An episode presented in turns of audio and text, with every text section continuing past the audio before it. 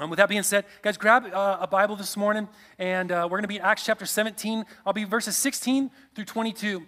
And uh, I am I'm leaving so much on the table. This is maybe maybe my favorite uh, part of uh, all of the book of Acts, and uh, that includes Pentecost and everything. It's really an intense, exciting section. So let me just recap for you what's happened. Um, Paul's on his second missionary journey. He's with now Silas, not Barnabas. He's got a new companion in Timothy, and they're sort of making their way through um, uh, a new continent, which is Europe, and they find themselves in the region of uh, Greece. And so um, last week we, we, we, saw them come through uh, Thessalonica and Berea, and we saw how Paul reasoned from the scripture to make his case that Jesus is Lord. He's the Christ, he's the fulfillment, and he's doing this in the synagogues because they have the same framework, they have the same foundation, right? We're all starting from the same starting block, and so he uses the Old Testament scriptures when he has the ability to do that with the Jews. But now he's going to um, show us. I said there's two groups of people, right? There's people that have that starting point, and then there's everybody else, right? Which is just called the pagans. And it doesn't mean you're as bad as you can be, it just means you're not familiar with the promises of Scripture. And so that's a lot of people. And we'll see how Paul approaches that same message without that same foundation to work from.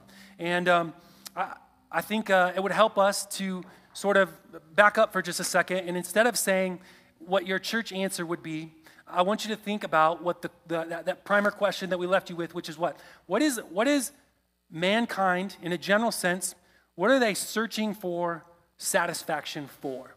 Like, what, it, what is it that is inherent in us that we kind of come into life, and though we have, you know, if we're provided with uh, shelter and food and water and air to breathe and all those things, that doesn't actually lead us to contentment. We're still like looking for something else, okay? And if you're trying to put a pin in one single thing, you wouldn't be able to do it because it's kind of spread across uh, a series of um, different things that we look to to try and fulfill this longing in our hearts, right? This longing for satisfaction. And um, humans are uh, endowed with something that nothing else in creation has, which is the, the image of God. We're, we are given something specific. And among other things, what that does for us is it gives us a, an ability to create, to solve problems based on our, our desires. Um, how many of you guys watch the show Shark Tank? Or, or at least know of the show Shark Tank, okay?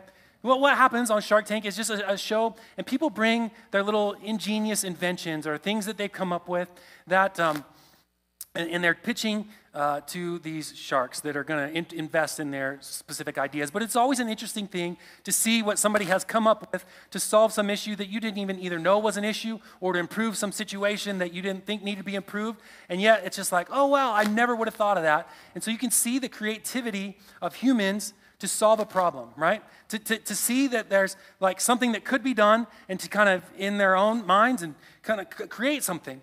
Now, scripture says that what that thing is inside of us that like wants satisfaction. It's, a, it's, this, it's the itch that we want to scratch. And so we find a lot of different ways to do that. Job says, or, uh, excuse me, not Job, in Ecclesiastes, Solomon says that God has put eternity into the hearts of man. That inside of you is an awareness of something that's transcendent while simultaneously you're aware of your own limitations. Okay, let me say that again because that was a mouthful. Okay? We're aware somehow outside of us, there's more than material universe and existence. And we, we get the concept of transcendence, that there's more than this life I live and die. And there's a desire to, to like know that or to matter more than matter, okay?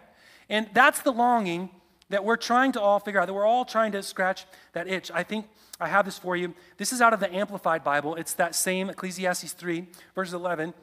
And I like the Amplified Bible sometimes because it gives, in parentheses, an expansion of the thought. So it says this that God has made, He has made everything beautiful and appropriate in its time, and He has also planted eternity.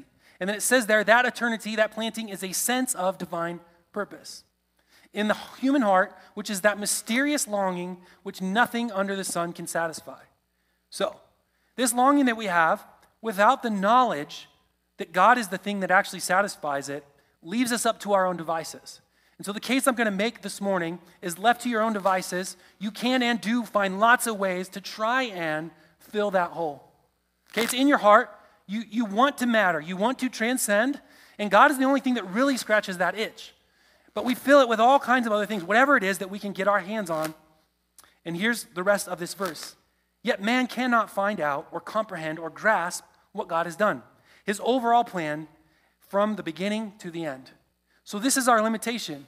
So that we're aware of the transcendent, and we also know that, there, that we don't, we're not transcendent, right? And we can't, we can't kind of uh, bridge that gap on our own. And um, so this morning we're, we're getting into the, the matter of idolatry. And uh, if you were with us through um, the Exodus series, now I know that was a long time ago now, you, you forgot it all. I could teach it again and, uh, and, and uh, make preparations. But Exodus has a lot to do with idolatry. And so when we think about idolatry, we sort of think about really the very, very concrete version of it, which is somebody prostrating before some kind of statue, wooden or gold or something like that. But that's not really the, the fullness of what idolatry is. Idolatry is simply anything that we look to for satisfaction for our hearts other than God. Right? If God is the only thing that fills the eternal hole, anything else that you try to shove in that hole is going to be an effort to take the place of God. And therefore, you're taking something less than God and you're using it to do what only God is meant to do. And so, with that in mind this morning, I want to uh, pray for our time in the Word, and then uh, we'll just walk through it together and see what the Lord would have for us. Father, I pray this morning that you um, would honor what you say, that your word does not return void. And so, as we have gathered to um, be together with one another, but also to um, come humbly before your word, that it would um, just declare what is true and uh, let every other philosophy, every idea, every invention that we've come up with just um, be seen for what it is, which is just trinkets and and false hopes. Uh, so, Father, I just pray that you would speak, that it would be your words and not mine this morning, that would edify us, that would grow us, encourage us, build us up. Give us what we don't have, which is um, the ability to discern what's true in the midst of um, a lot of chaos in the world. So give us eyes to see those things and ears to hear them. Father, give us the heart, flesh. You could speak spirit, spirit things to us and fill us with life. Pray this in Jesus' name. Amen. I'm going to read the whole thing, and then we'll just take it verse by verse. So I'm going to pick it up in verse 16, something like the heading of Paul in Athens. It says, Now while Paul was waiting for them in Athens, his spirit was provoked within him as he saw that the city was full of idols. And so he reasoned in the synagogue with the Jews and the devout persons, and in the marketplace every day with those who happened to be there. Some of the Epicurean and Stoic philosophers also conversed with him, and some said, What does this babbler wish to say? Others said he seems to be a preacher of foreign divinities because he was preaching Jesus and the resurrection. And they took him and brought him to the Areopagus and said, May we know what this new teaching is that you are presenting? For you bring, these, you bring some strange things to our ears, and we wish to know, therefore, what these things mean. Now, all the Athenians and the foreigners who lived there would spend their time in nothing except for telling or hearing something new. So, Paul, standing in the midst of the Areopagus, said, Men of Athens, I perceive that in every way you are very religious. For as I passed along and observed the objects of your worship, I found also an altar with the inscription to the unknown God. What therefore you worship is unknown, this I proclaim to you. Would you just skip all the way back to that first slide on verse 16? Thank you. All right. So, uh, verse 16 sees uh, Paul arriving in Athens. Uh, Athens is the, the cultural metroplex of the day. It is a cosmopolitan city. It is um, has, was the cradle of philosophies. You guys know Socrates and Aristotle, and obviously uh, Epicurus, and many, many have uh, have fed into the intellectual kind of like high point of the world or Greece at that point.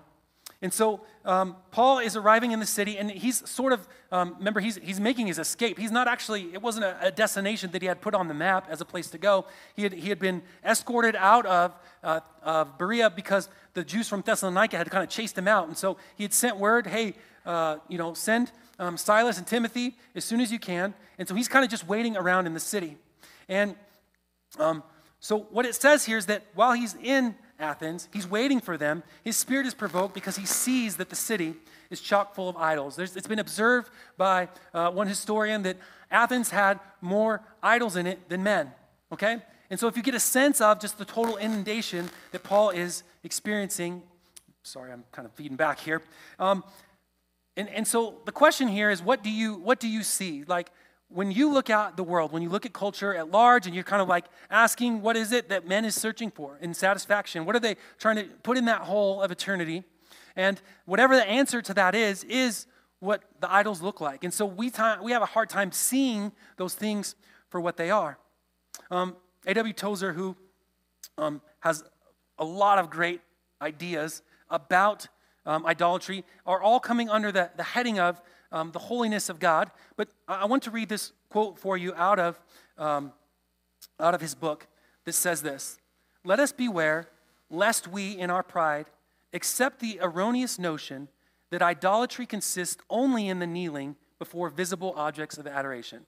So he said, Don't think that in your chronological snobbery, in your enlightened state, that you only see idolatry when somebody is literally bowing before some idol and thinking that is the only manifestation of idolatry.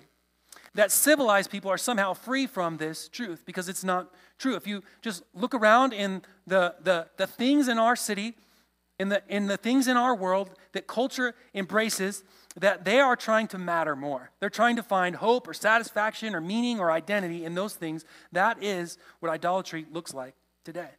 And he says, uh, eventually, the result of this is you make the exchange that Paul argues for in Romans chapter 1, basically through 3, is this that the fundamental exchange is that you take that hole that only God is meant to fill and you fill it with creation itself instead of the creator.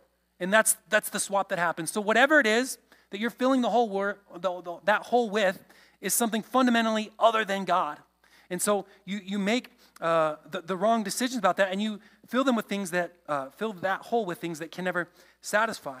And so, bearing God's image in this sense is supposed to give us this not just awareness, but then the ability to hope for the thing that will actually fulfill us. But idolatry is only a symptom then of that, that truth and that, that problem, which is this. We, we are desperately longing for satisfaction. And, and you might think that idolatry is far away from you. But I guarantee you, um, my hope is that by the end of today that you would see idolatry for what it is instead of just saying, well, that's what Athens is like, or that's what culture's like, or that's what it is to live today. And, and by doing that, you're sort of dismissing the, the, the, the, the, the scary reality that we engage in idolatry without even noticing it a lot of times. And so it says Paul is looking at this, and his spirit is provoked within him. This is the, um, this is the same word that, that um, was used when Paul and Barnabas split ways. That it like it's a it's a, a almost a, a, a, reflexive reaction to what happens. He sees this and he's disgusted by it. He, he his, his he's he's put um, out by seeing how sad it is that these people are without hope and there whatever he can see whatever it is that he lays his eyes on are things that don't hold any hope it's full of idols the, the idea is that it's totally awash no matter where he looks chesterton uh, said this that um, if man ceases to worship God, he doesn't cease to worship nothing, he worships everything. Okay? So if you take God out of the equation, you're not, you're not um, agnostic in that sense or atheistic. You're just putting other things in that role. And so you become an idolater with anything that you can find. So the question is, what do you see? Are you actually seeing idols in your life? It says, as a result of this, he's going to respond to what he sees by going and he's reasoning. So he goes in the synagogue, which is where he can always start if he can. And so he goes to the Jews and to the devout persons, and in the marketplace every day with those who happen to be there. So there's two places. He goes to the people that should know better. That's A, okay? He, see, he goes to the people that should know better, and he reasons with them. And then he takes his argument to the public. And he says, Look, you, you guys are are missing it. You're, you're worshiping things that don't matter. And so he reasoned, but listen, he, he doesn't go about making his case by tearing down the idols physically. Like he doesn't go deface them or, or try to hide them or set them on fire, right? So there's a right way to go about making the case for God. And in the public sphere, with people who should know better or shouldn't know better, the, the same principle applies. You don't do it by physically tearing things down. You are equipped to tear things down but you're equipped to tear them down with truth. You are equipped with the ability to tear down every lofty argument and stronghold with the Word of God. And so he goes and he reasons. That's why it's okay to go outside of an abortion clinic and, and, and say what's true about life, but it's not okay to firebomb the abortion clinic. That won't solve the issue, right? So there's a right way and a wrong way to go about things. And so the, the, um, the, the thing is that Paul does is he takes the argument not from um, just the sense of, well, I hope that other people will come to the place um, where, where I'm at seeking truth. He takes the truth into the realm wherever anybody is. There's um, the latest research, unfortunately, shows that 47% of professing evangelicals. Now, the word in itself is frustrating because when you hear the statistic, you're like, how do those things match up? 47% of professing evangelicals say that it is wrong to try to convert people to Christianity. Right? It's wrong to share the gospel, to try and give them the truth. Now, how does that pair with the idea of being evangelical, which is essentially proselytizing and trying to convert people? But nonetheless, the problem that we come to is well, I don't want to judge them or I don't want to make them feel judged, which is the exact opposite of what you're told to do. You're supposed to judge with right judgment, to discern the difference between truth and error, who is and who is not right. And so you're supposed to go and address those things with truth and love. So engagement happens in the world, with the world. Why? Because that's where the world is. You have to go in the marketplaces. You have to go where people are at. You have to take the truth of God on the turf of the world. And so that's exactly what Paul's doing. But it says some of the Epicurean and the Stoic philosophers also conversed with him. And some said, What does this babbler wish to say? So um, I'm going to just give you just a quick overview of who the Epicureans were and who the Stoics were. And that's going to um, benefit you for next week as we kind of come to Paul's real response to these two philosophical ideas. So the Epicureans essentially are a people who hold um, pleasure as the highest good. And, and um, it's not total debauchery or hedonism. It is the sense that to, to experience life in a, in a way that is um, good or pleasurable is the most that you can do. And they're essentially deists. And a deist means um, they believe in the fact that there could be a God or gods, but that those gods are not really doing anything in, in the world, in life. They're not personal. They don't, they don't really interact in any real sense of the word. So they're deists in that sense. And their highest good is then to just experience pleasure if they can. That's the governing principle. Okay? Now, this is uh, sort of the exact opposite of the Stoic, which is Stoic is um, somebody like you might hear this word sometimes as describing somebody's demeanor or their disposition, which is very they're very Stoic, right? Which means they're sort of like unchanged by the world. But for the Stoic, the highest good or the virtue is to do one's duty. Now, they also want to experience pleasure, and they think that the governing thing in the universe is, is um, the logos, which is, which is knowledge or logic. And, and so these, these principles are out there, and if you can know them and live by them, that things like emotions and good and bad experiences will not affect you so long as you know and abide by the logic of the universe. The deep, deep irony of them searching for the thing that governs the universe as the Logos is that's exactly what John says in John 1 when he says that the Word, the Logos, became flesh and he dwelt among us. That is the idea of God's wisdom and knowledge, his purposes, his plans, all wrapped up in Christ, came as a human being. So the Stoics believe that, and you, you would be familiar with the, the Stoic philosophy of life in the Serenity Prayer. You guys know that one? It's, it's, it's often in the 12 step program, which is, uh, is uh, um, God or whatever your higher being is. Grant, grant me the uh, courage to change the things that I can, the, uh, the, the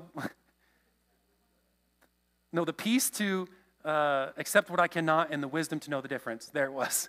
Okay? So there's the idea of the wisdom that governs all things, but the courage to do the things that you can do and, and hopefully experience good things uh, and, and effect change where you can, but to just basically abide by whatever comes, comes, and you just sort of are the stone in the stream of water going over you. Okay?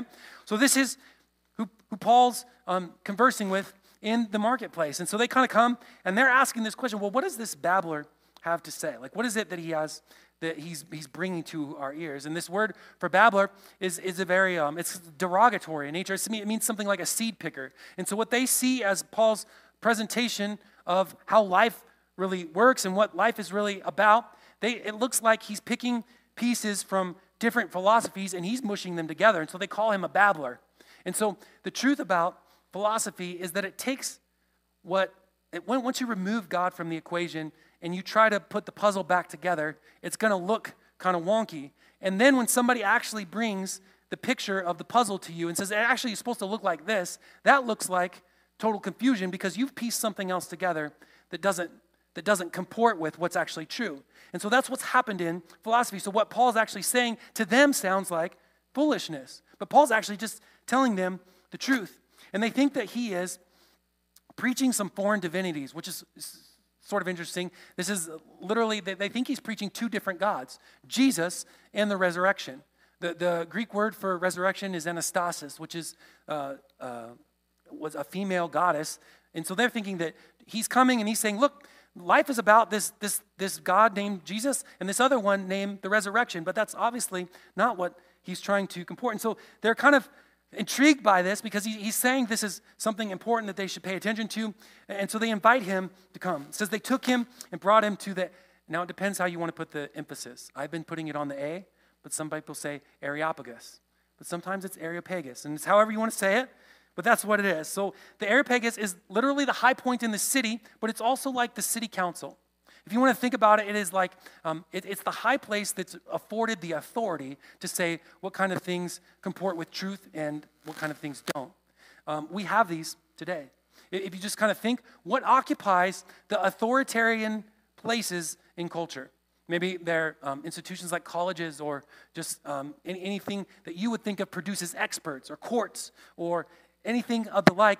We have these same kinds of things. And the question that you ought to ask yourself is if those people are supposed experts and they're the ones saying, hey, these, these are the things that we should endorse or teach, these are the things that are true and these things that are not, what is it that matters then is what they think about what is true and what's not. And so Paul's going to this place to present what is true, but they're vetting it through a filter that is pre existent and it doesn't allow for the kinds of things that Paul is bringing to them. And this is true of a lot of the institutions also in our culture that say, hey, you can't say that or that can't possibly be true. Just think about the idea of like, well, science says that this is how, you know, how creation happened or this is how, you know, evolution happened. Something like that, that it's just under the authority of the experts. And if you bring something outside of that, it's run through their filter and then dismissed summarily.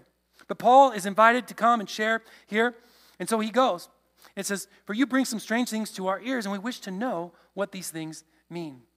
So, uh, Paul, if you are bringing something that is true, we want to know what you're babbling is actually after. Like, are you just bringing new gods that we can add to our already existent and very deep pantheon, or are you going to bring something, something else? It says, Now, all the Athenians and the foreigners who lived there would spend their time in nothing except for telling and hearing something new. In this, they're telling on themselves, if you think about it this way. That, that search that is in our hearts, that we're constantly groping about, trying to find something that's worthwhile to put in there, and the fact that we are always looking for something new tells you what about the things that you've already discovered? They're not actually doing the thing that they promised they would do. So you want something new. Well, maybe this thing will be the next thing that will be the thing, but it never is. And so you're constantly in a, uh, a search to fill this hole and scratch this itch that can't be done.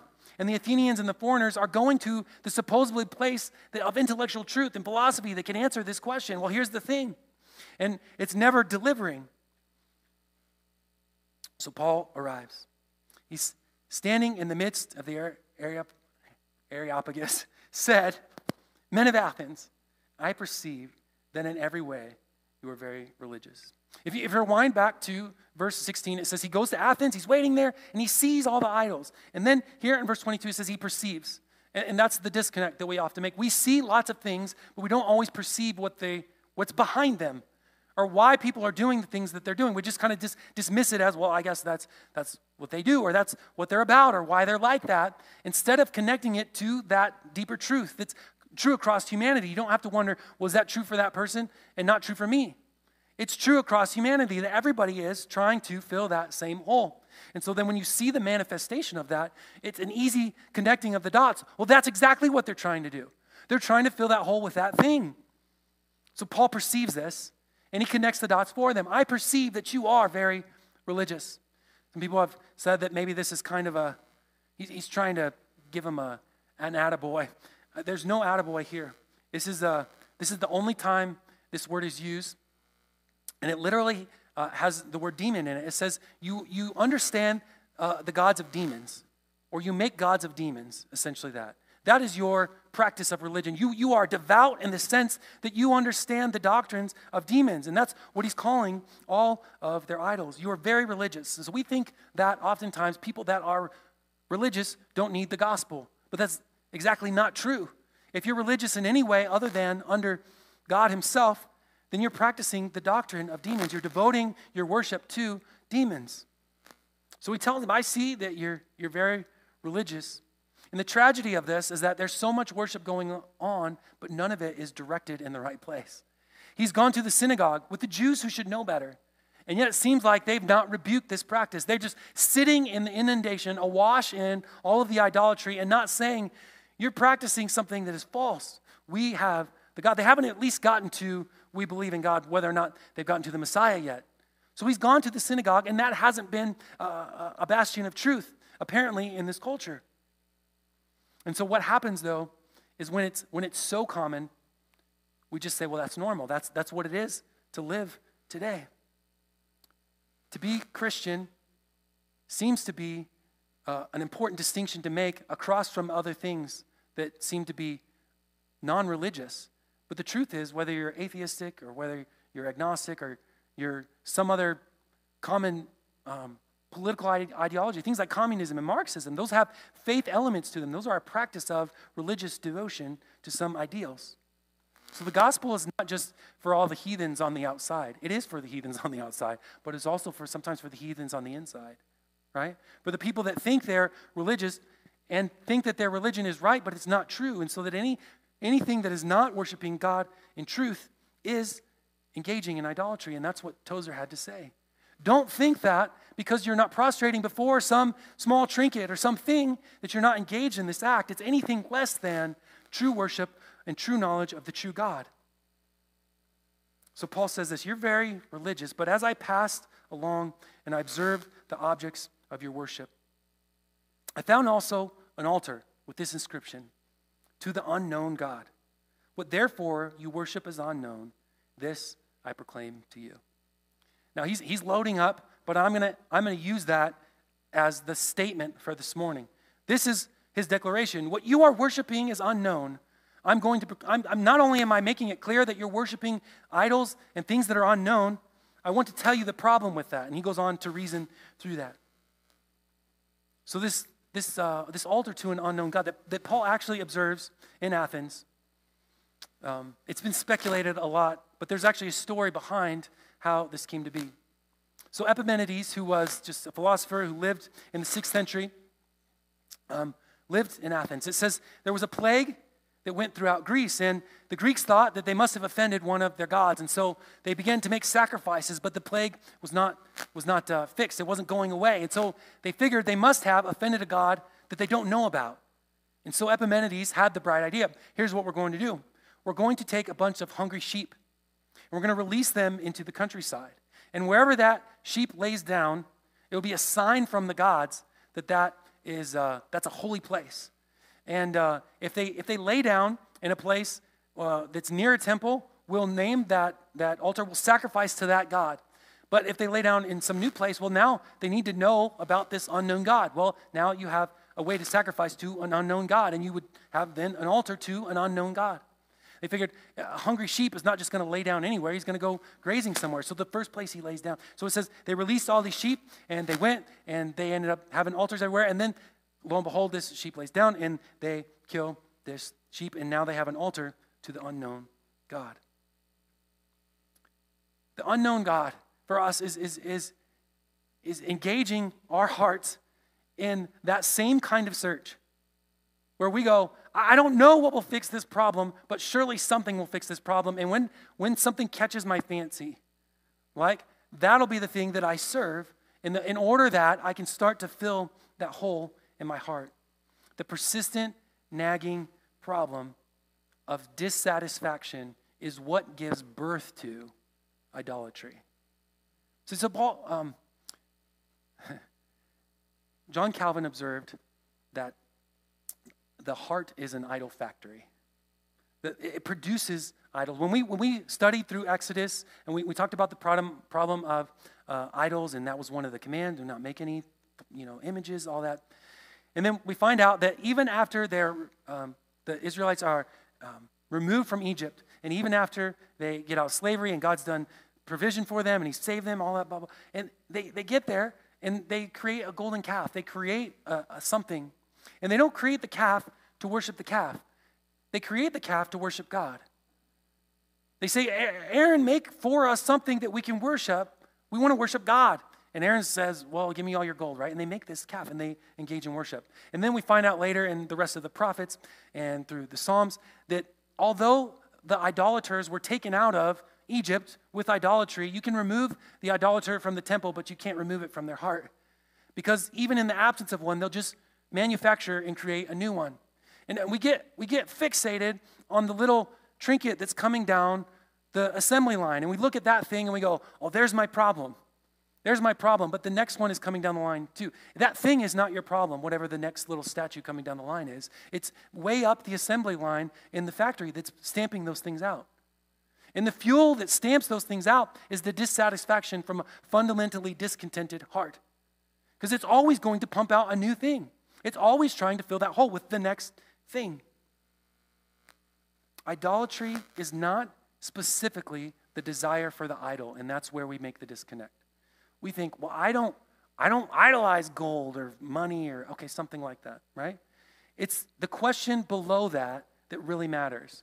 What are you trying to satisfy? So the God is really something else. It's really something like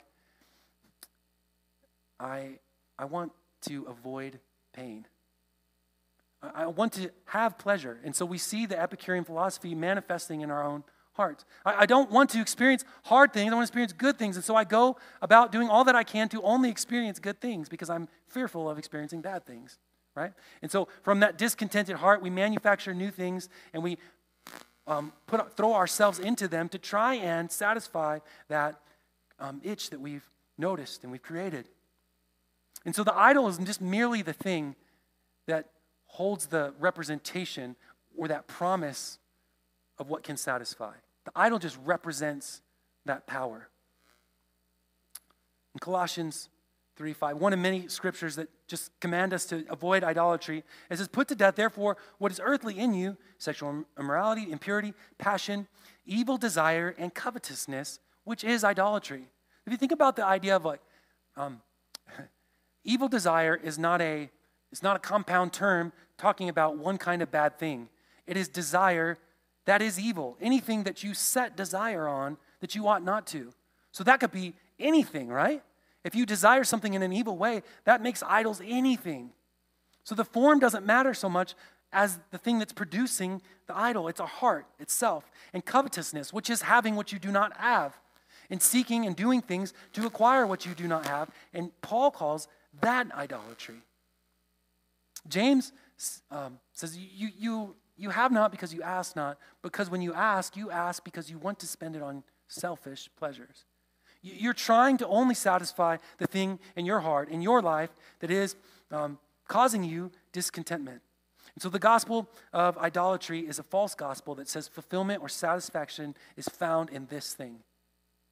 And whatever that thing is, if it's not the true and living God, it's the wrong answer.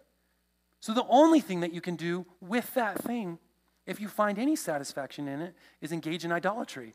That's the only, that's the only uh, mode or only vehicle that you can travel with that particular thing. Idolatry always reaches in in the attempt to reach up. It says, I, I, I'm, I'm needy of something, but instead of reaching to the place, the source that I can actually get it, I need to, I reach inside because the hole is in me. And so we're, it's like cotton candy. it doesn't matter how much of you you eat, you're really not consuming that much substance, right?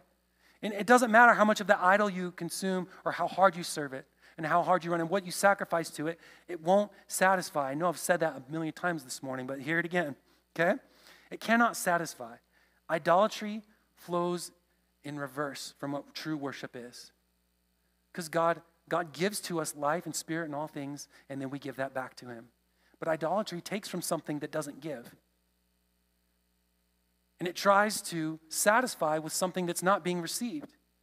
So all you're doing is putting further longing and further yearning and a deeper hole into the hole that already exists, which makes the problem all the more difficult. I don't think the church has done a good job of making the gospel of, of Christ distinct from common idolatry. Because we say things like, well, do you desire this thing? Because Jesus could get that for you. And now Jesus becomes the idol that we worship. Instead of serving Christ alone, because it's God, because of who He is, He becomes the means to get what we want. I think for us, um, it's intangible. And so, my, my hope this morning is to, to connect the dots between seeing and perceiving in your life, not by um, listing all the myriad of ways that you might be having idolatry in your life. I want to reduce it to the simplest term I can. So it's simply this without God, so without assumption, without God, aside from God, if I remove God from the equation, without God, am I satisfied in anything? Just stop there for a second. Before you were aware there was a God of the universe, before you heard the gospel, before any of that, if you remove God from the equation, you sought satisfaction in many things. You found some level of satisfaction in some of those things. But then you went back because it really didn't satisfy in a real kind of, I'm, I was thirsty, but now I'm not thirsty anymore kind of way. You were okay, and then, well, now I'm more thirsty than I was before, right? And so you keep going back to that thing.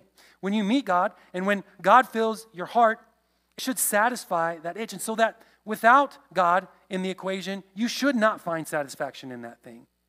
Are there persistent things in your life that you still find satisfaction in that if, if you had never heard the name of Jesus or God, you would still use that for satisfaction. If the answer to anything in that equation is yes, that's idolatry.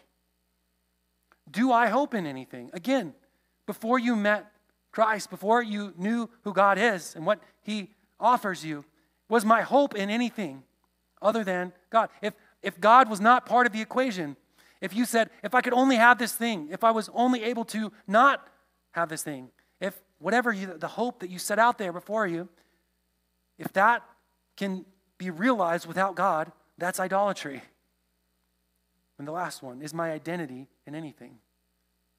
So this these don't have to be mutually exclusive. Sometimes they're a manifestation of many of those circles overlapping. But it, the, re, the, the reduction is always the same.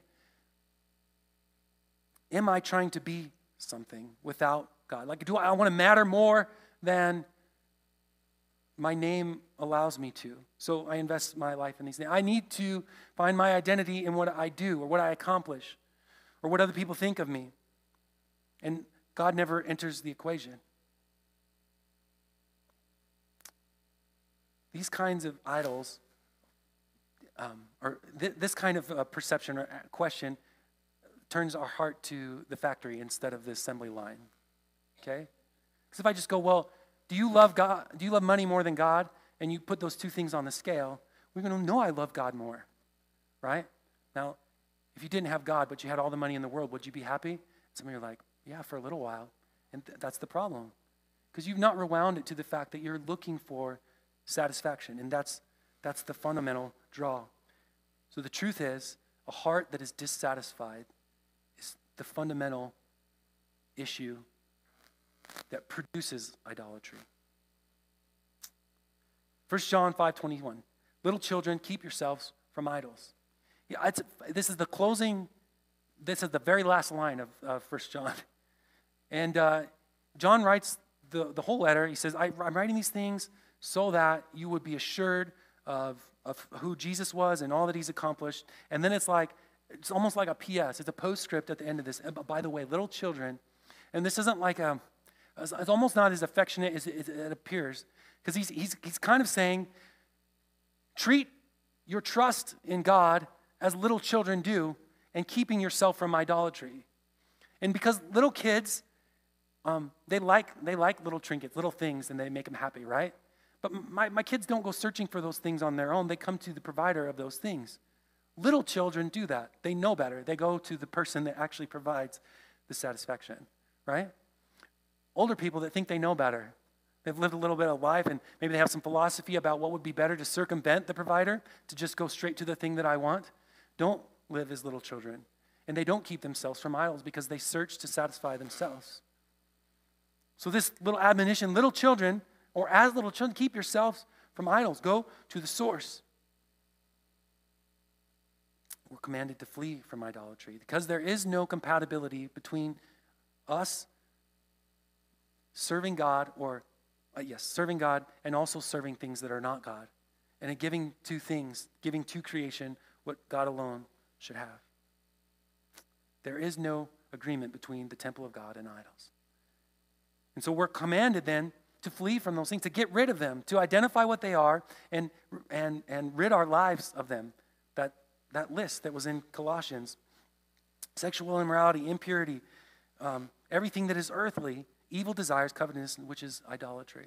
And so that's not something that can be ripped out from the outside, like as though I could come and give you this list and help you with that. But what I can do, hopefully for you and with you and in the community, is what Paul does, which is to come with foreign eyes and look at the landscape and say, Look, I, I see that what you're engaged in here is, is not worship, it's idolatry. And you rooting those things and connecting them to that, that truth, though we try to squirm around it and avoid it, that I am finding satisfaction in these things. I am finding hope in these things. I am finding my identity in these other things. Because in a moment, yeah, God's always going to, you're always going to justify and weigh out the scale. Yeah, well, God means more. He's better. But you're still, you're still persisting in holding fast to this idol. You're still carrying it with you out of Egypt. You're still asking to worship God through this thing that you actually care about more. So these things are not cured until you find your satisfaction in God. So I'm going to leave you with that tension. is it's not mine to resolve. Now, next week is um, the specific addresses to these philosophies and the truth about how God is distinctly different than how we conceive of um, and how the world conceives of what it's worth worshiping. So let me pray for us this morning.